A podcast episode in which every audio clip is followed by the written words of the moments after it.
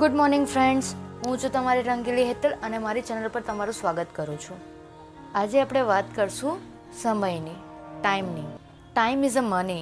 If you don't value it, you never get it. આ એટલા માટે છે કે આપણે એવું વિચારતા હોય કે અત્યારે તો મોજ મસ્તી કરવાનો સમય છે, પછી તો કામ જ કરવાનું છે ને આખી જિંદગી. પણ તમે એવું કેમ નથી વિચારતા કે અત્યારે મહેનત કરું અને પાછળની આખી જિંદગી મોજ મજા કરું? વિચારો તો તમે બધું જ પોસિબલ છે. એવું જ આપણે એવું માનીએ પણ છે ને, આપણે જોયું પણ છે ને, આપણે પોતે એવું ફીલ પણ કર્યું હશે કે ગઈકાલનો જે સમય છે ને એ સમયે જે આપણે ભૂલો કરી હશે ને આજના ટાઈમે આપણે એને બરાબર કરવા માટે મહેનત કરવી પડતી હોય છે. જે ડિસિઝન લીધા હોય કે જે ટાઈમ વેડફ્યો હોય એને આપણે કવર કરવું પડે છે આજના ટાઈમે. અને ઘણા પિક્ચરમાં આપણે ડાયલોગ જોયો છે કે સમય કોઈનો રાહ નથી જોતી, ખર્ચાઈ ગયેલો સમય પાછો નથી આવતો, સમય બીતતા ખર્ચા મોતે. સી ફ્રેન્ડ્સ, અને એવી દોહો પણ આપણે હતા ને કે કલ કરે સો આજ કર, આજ કરે સો અબ કર. અને હું આ વસ્તુમાં બહુ માનું છું. આપણા મોટાઓ જે કહે છે કે આપણા નસીબનું કોઈ લઈ નથી જતું, જે ટાઈમે જે મળવાનું હોય ને એ મળવાનું જ હોય છે, વાત સાચી છે. પણ એના માટે મહેનત પણ કરવી પડે છે. તમે આજે મહેનત નહીં કરશો તો જે સમય આવવાનો છે એ ફળ કેવી રીતે આપશે? આપણે બસ એવી રીતે જ બેસી રહીએ કે ભાઈ મારે તો ગજરાજ યોગ લખ્યો છે એટલે મારા તો પૈસા આવવાના છે. ના, મહેનત કરવી જ પડે છે. મારો સારો સમય આવવાનો છે, પણ સારા સમય માટે આપણે ઘણી મહેનત કરવી પડતી હોય છે. તમે આજે મહેનત કરશો તો તમારો સારો સમય આવશે.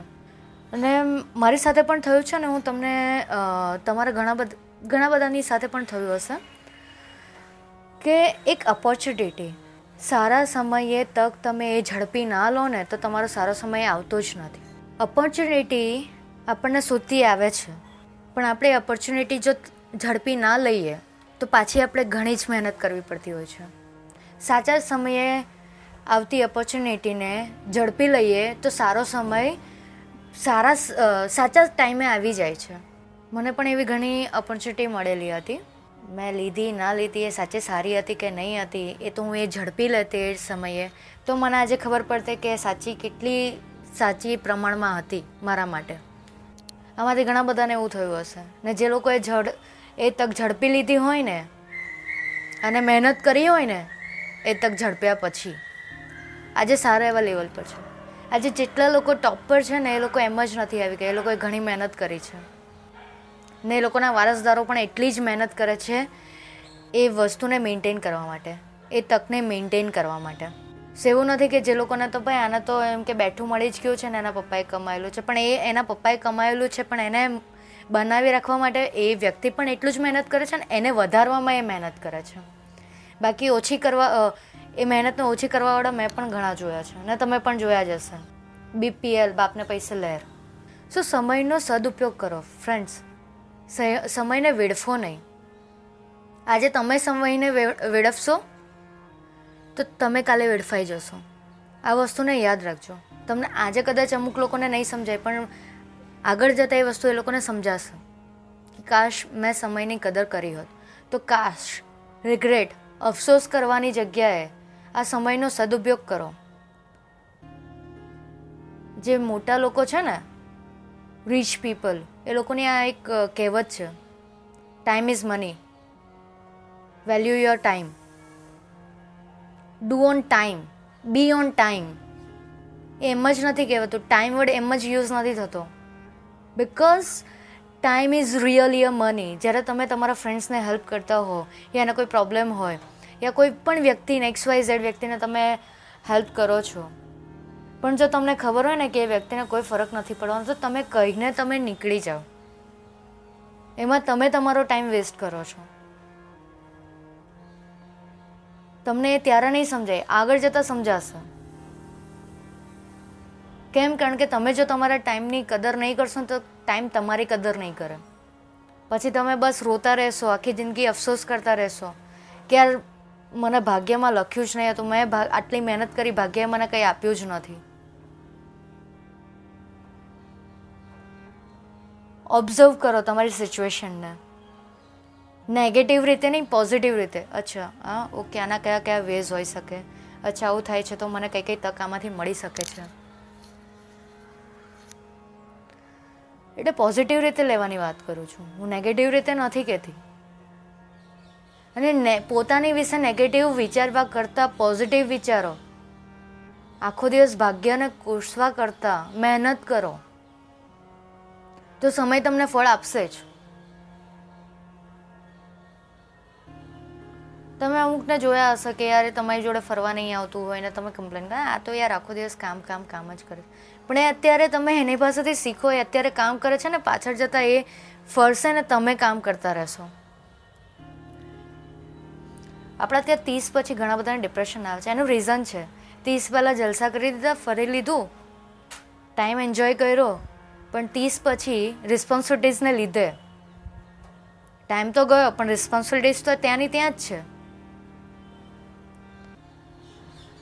એ રિસ્પોન્સિબિલિટીઝને નિભાવતા નિભાવતા બૈરી આવે, બચ્ચું આવે, આ ફેમિલીઝને સપોર્ટ કરવા માટે વાઈફ પણ જોબ કરે કે જે પણ હોય, ગર્લ બોય હું બંનેની વાત કરું છું, મેન વુમેન બેવની. તો તમે લોકો પછી એક સારી લાઈફસ્ટાઈલ જોવા માટે, જાણવા માટે ને અનુભવવા માટે જ છે ને તમે ખર્ચાઈ જાઓ છો ને તમને ડિપ્રેશન આવે કે યાર હું તો આ કરી જ નથી શકતી, કે મારા બચ્ચાને આપી જ નથી શકતી, કે હું આપી જ નથી શકતો મારી વાઈફને, કે મારા બચ્ચાઓને આપી નથી શકતો, મારા પેરેન્ટ્સને આ નથી આપી શકતો કે આપી શકતી. તો અત્યારથી એના માટે એમ્પાયર બિલ્ડઅપ કરો, અત્યારથી મહેનત કરો. જે એજમાં મહેનત કરવાની છે ને આપણે એને ફરવા કરવામાં વેડફી નાખીએ છીએ ને જેમ જેમ આપણો સમય નજીક આવે ને એમ એમ આપણને ટેન્શન થાય, યાર આટલી બધી રિસ્પોન્સિબિલિટીઝ છે, આટલા બધા ખર્ચા છે, હું કેવી રીતે કરીશ. સો આ છે સમયનો સદુપયોગ કરતાં શીખશો ને તો સમયની ઠોકર નહીં વાગે. ફ્રેન્ડ્સ, તમારી સક્સેસ મારી સાથે શેર કરો, તમારા સમયની સક્સેસ મારી સાથે શેર કરો કે તમે કેવી રીતે સદુપયોગ કરો ને આજે તમને એ કામ લાગે છે. એવું નથી, સમયમાં ઘણી વખત આપણે જે મહેનત કરીએ છીએ ને આપણને એ વખતે ફળ નથી મળતું, પણ પાછળ જતાં પણ તમારી મહેનતનું ફળ મળશે મળશે ને મળશે જ. આજે નહીં તો કાલે તમને મળશે જ, પણ એનો એક ટાઈમ આવે ને ત્યારે.